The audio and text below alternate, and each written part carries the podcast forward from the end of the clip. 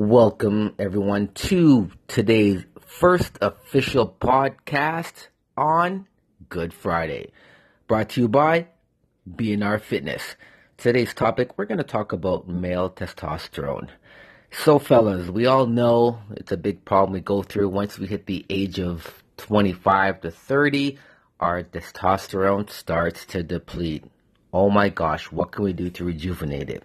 How do we handle it? What do the women think about this issue? Are you having problems at home?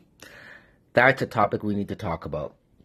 So basically what I'm saying, fellas, your belly and your boys, are they in check? We all know that if you're middle age, your body's testosterone levels, T levels, have already begun their slow down descent from where they once hovered when you were 18.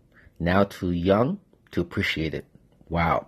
So the average guy experiences a gradual decline in testosterone once starting around age 30. At age 40 now, T levels drop by about 2% each year. So that's pretty shocking news. A lot of males don't understand that and don't even know about that. So that's why today's information is brought to you by one and only someone you can relate to, BNR Fitness. Body that enriches. So back to the topic at hand. So what do we do?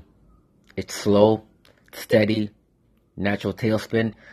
But if those endocrinological researchers found, that doesn't mean time is only a factor. You need to contribute to the dip. So even if you're 24, viral, and officially in the prime of your team making years, that doesn't mean you're not facing a drop in testosterone right now, at least.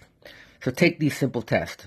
So the next time you step out of the shower, before you reach for the towel, of course, stand up straight, look down at your boys, if you can see your testicles, your testes, congratulations.